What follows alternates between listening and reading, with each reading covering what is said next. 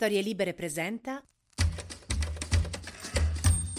5 luglio 2023, io sono Alessandro Luna e queste sono le notizie del giorno.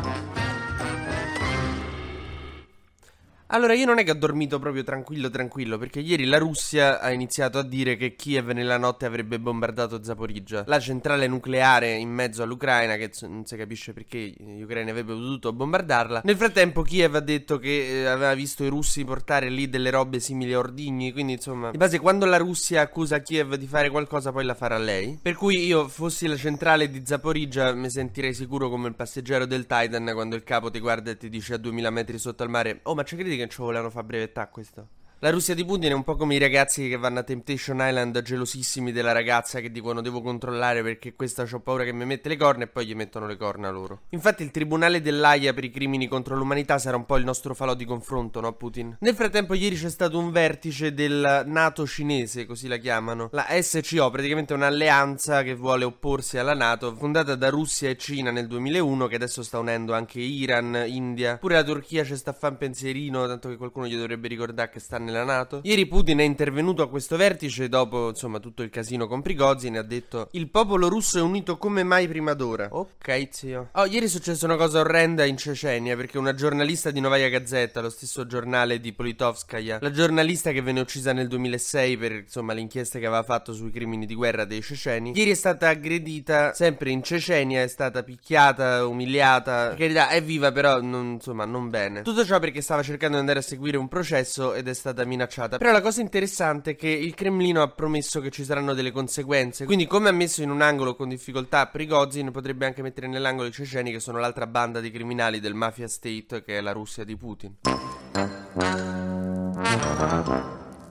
Torniamo in Europa perché Meloni è andata in Polonia per il vertice dei sovranisti, insomma dei conservatori, e soprattutto per parlare col presidente polacco Morawiecki di migranti, perché come sapete la Polonia e l'Ungheria in Europa hanno fatto saltare il patto sui migranti. Meloni era andata lì per, insomma, per cercare di farlo firmare, poi il suo piano ha incontrato un imprevedibile imprevisto, cioè che i sovranisti, i suoi alleati sovranisti, nazionalisti e antimigranti non vogliono migranti, se ne è accorta adesso, sai cos'è? Che con le barriere linguistiche uno non si sente, però Meloni questo è anche quello che succede quando dici sul curriculum che c'è il first e poi vai là, la prima con in inglese non capisci un cazzo. Ah, quindi voi nazionalisti non volete i migranti, ok. Nel frattempo Ellie Schlein è andata a Ventotene, è andata a visitare la tomba di Altero Spinelli, uno dei fondatori anche ideologici dell'Europa unita come la conosciamo oggi, e lì ha cercato di proporre un pacchetto di proposte con cui unire il centro-sinistra da Calenda a Conte per tenere tutti insieme. Le proposte sono il congedo parentale paritario, che è una roba importantissima che andrebbe fatta subito, sanità pubblica, che voi mi potreste dire è già pubblica, sì, no, intende più investimenti sulla sanità pubblica. Traduco perché dire sanità pubblica, come dire, che cosa volete? Vogliamo Roma capitale? Lo è già? Ah, ok. Poi lotta alle diseguaglianze e contrasto all'autonomia differenziata. Ellie Schlein vuole mettere insieme i partiti del centro-sinistra, appunto da Conte a Calenda, che però non si possono vedere, non si stanno simpatici, vuole riuscire a metterli insieme, tenerli insieme per creare per l'europea un'alternativa alla destra che dice Schlein sta insieme solo per il potere e a furia di litigi paralizza l'Italia. C'ha ragione Schlein, no? Stanno insieme, sono diversi, litigano su tante cose, ma stanno insieme insieme per il potere. Lei vuole creare una coalizione che appena arriva al governo poi si spacca, dopo due secondi implode. Cioè, io non ho dubbio che se riesce a portare al governo Conte e Calenda non staranno insieme per il potere. Dopo, proprio casca dopo sei secondi il governo. Macron cerca dei modi per far finire queste rivolte che ci sono nelle strade delle banlieue. Nel frattempo è stata chiusa la colletta per il poliziotto che aveva superato il milione di euro. Che, oltre ad essere moralmente un po' così, che c'è da fare con un milione di euro? Cioè, adesso il poliziotto può sia difendersi dalle accuse che visitare il Titanic se ne ha voglia. Il generale Figliuolo, che è il nuovo commissario per l'emergenza in Emilia Romagna, ha finalmente ricevuto i fondi con cui iniziare la ricostruzione: 2 miliardi per 5.800 interventi. E vediamo se ci rimette a posto questa Emilia Romagna. Io sono ansioso di vederlo. Barbara D'Urso rilascia un'intervista a Repubblica, che è molto strano perché da Mediaset a Repubblica, che insomma sono aziende che non si sono mai state simpatiche, ma proprio perché appunto Mediaset la sta facendo fuori, quindi lei dà un'intervista a Repubblica dicendo che comunque la sua TV non era trash. No, il Salvini a tavola è raffinato. Però insomma solleva dei dubbi interessanti su come è stata cacciata. Insomma, pare che non si comportassero proprio benissimo con lei, anzi fossero anche un po' scortesi, però quella è la sua verità.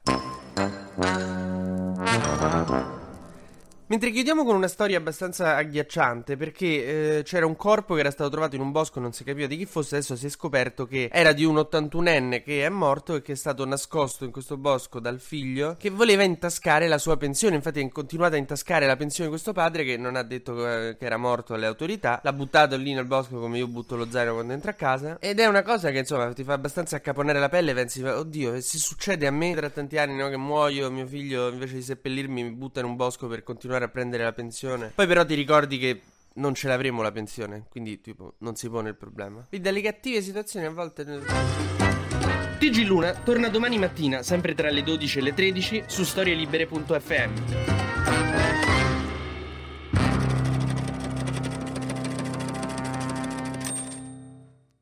Una produzione storielibere.fm di Gianandrea Cerone e Rossana De Michele. Coordinamento editoriale Guido Guenci.